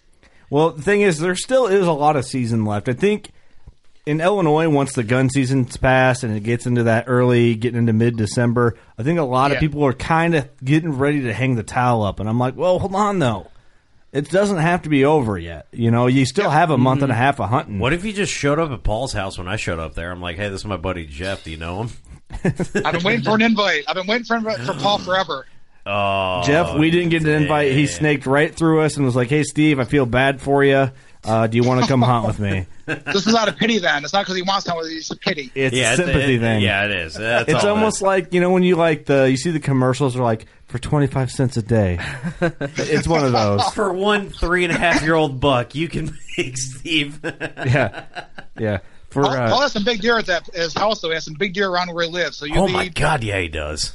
He's gonna put you on some big deer for sure. He's had a great year too. I mean, he's killed some big deer and uh, he knows where to find them. So he'll be in good shape, I'm sure. Yeah, he was sending me pictures early season. I'm like, holy shit! And one of the one of the deer that he was he had pictures of, uh, I believe his brother killed. And I was like, damn, that's a cool deer. I was like, damn, I wanted to shoot that deer, but. Um, Oh yeah, dude, yeah, Paul. the worst story. He's getting, he's Saying, getting dude. picky over here. brother shot a deer. It's like, damn, that's a cool deer. I'm like, oh man, I'd shoot that deer. No, because that it- was your story. Yeah, Oh, it looked Oh, wild. wow. And- yeah, Paul. Paul's going to be gracious enough to let me uh, wow. essentially live with him for like five days. Little does he know uh, when I pull up with the U-Haul truck and all my shit that I'm moving in. Uh, I don't He know if he. that. Yeah, hopefully he cleared it with his wife. Like, hey, Steve's uh, coming over. Don't know he's how long. uh, come over for a month or so. That's awesome. Well, Jeff, we appreciate the heck out of you, man. The bows turned out amazing. Um, literally, everyone I show them to are they're freaking out. Yeah, can't thank Um, you enough awesome. for those. I've had someone Awesome. heckle me often about where they can buy one, um, which I kind of fun. Cameron's in here raising his hand. Uh, Yeah. he Yep. We, Yeah. We've uh, we've talked about. it. I want to talk about that with you guys at some point too. You know, because I wanted to be special for you guys that particular bow. Um, so that's why we haven't done that yet and offered that. Not that we don't want to. It's a matter of I want to make it special for you guys, and you guys are part Of of, our family. And uh, so it's hard to like kind of think about money, making money off of it necessarily for me. But it's something we could do someday. But I want to. I want to kind of feel that out yet. I want to let you guys enjoy your bows, of course. have your time with it, and if there's a demand for it, we can probably make it happen too. But you know, it's important for me that it's kind of an individual for you guys only at this point. It's very That's cool. awesome. It's cool knowing that there's only seven of them in existence. Yeah. Yep. I think seven. There's six complete ones. I don't know if you're the one that you're in your I still have one for photos. Yeah, yep. yeah. Is Is, it that a- complete or yeah, is is it that just a working? riser?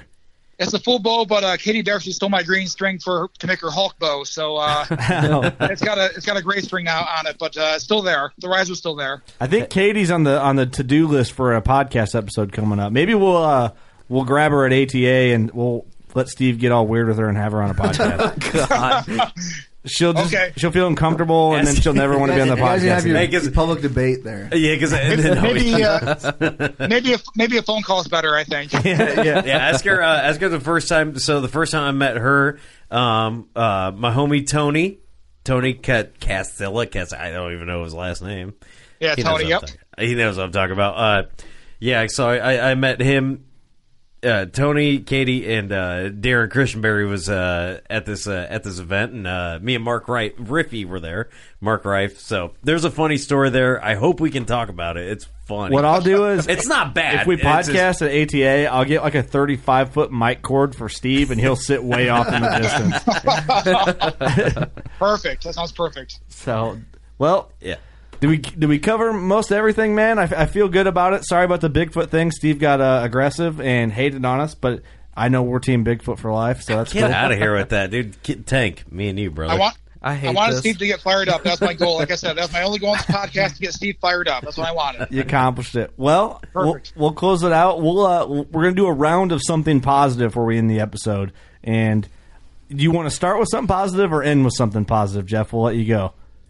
Uh, I'll start it off. I, uh, like I said before, numerous times. I mean, I, I'm just so happy that you guys are enjoying your bows and doing well with them, and uh, hopefully bring you good luck from for many years. I mean, that's that's what I want. I mean, like I Thank said, you. you. guys are definitely family for us, and uh, we appreciate you guys tremendously.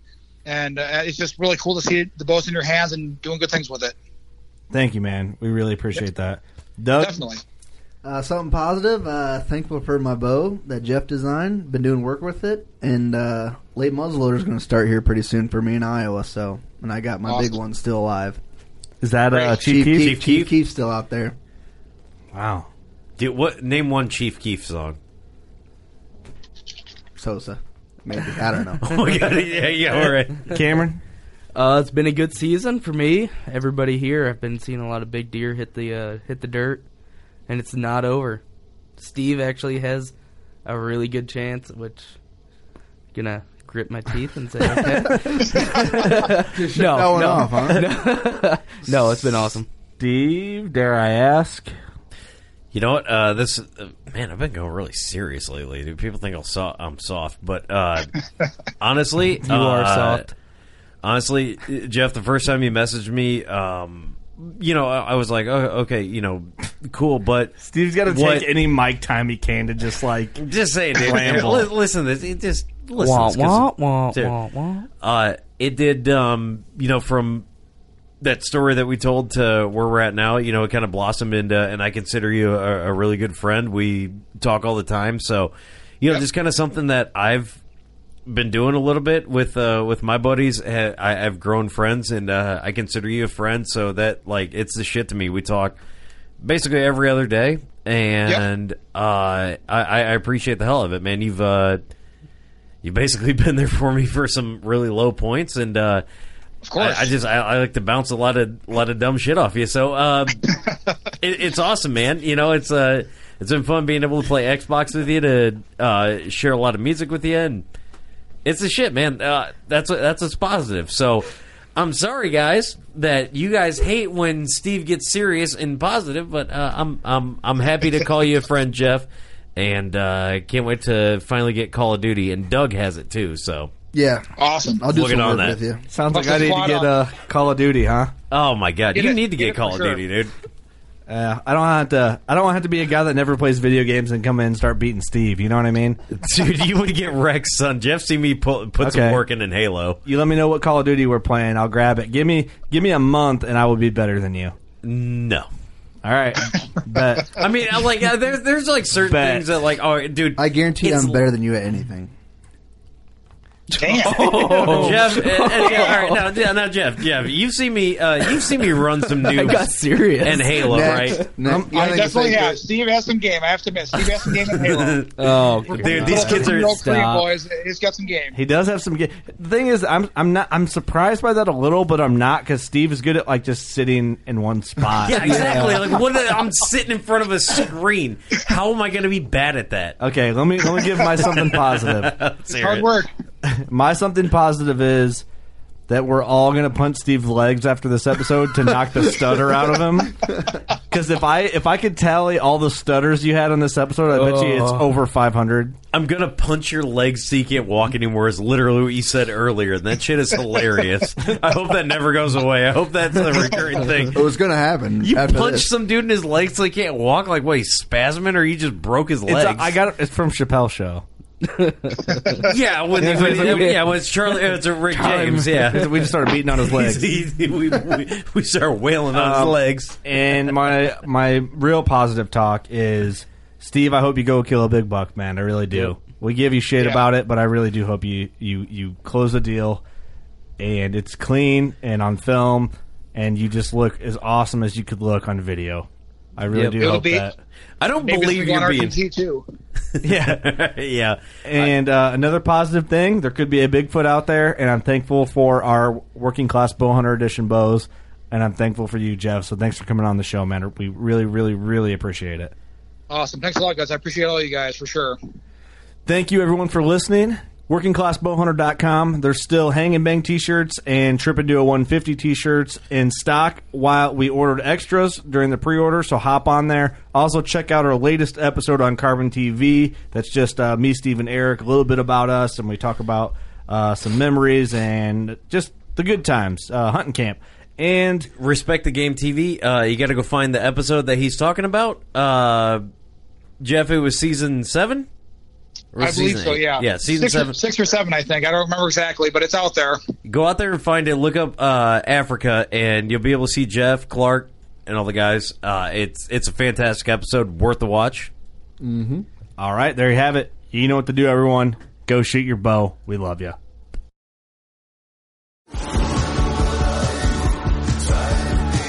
Pursuing wild game in wild places.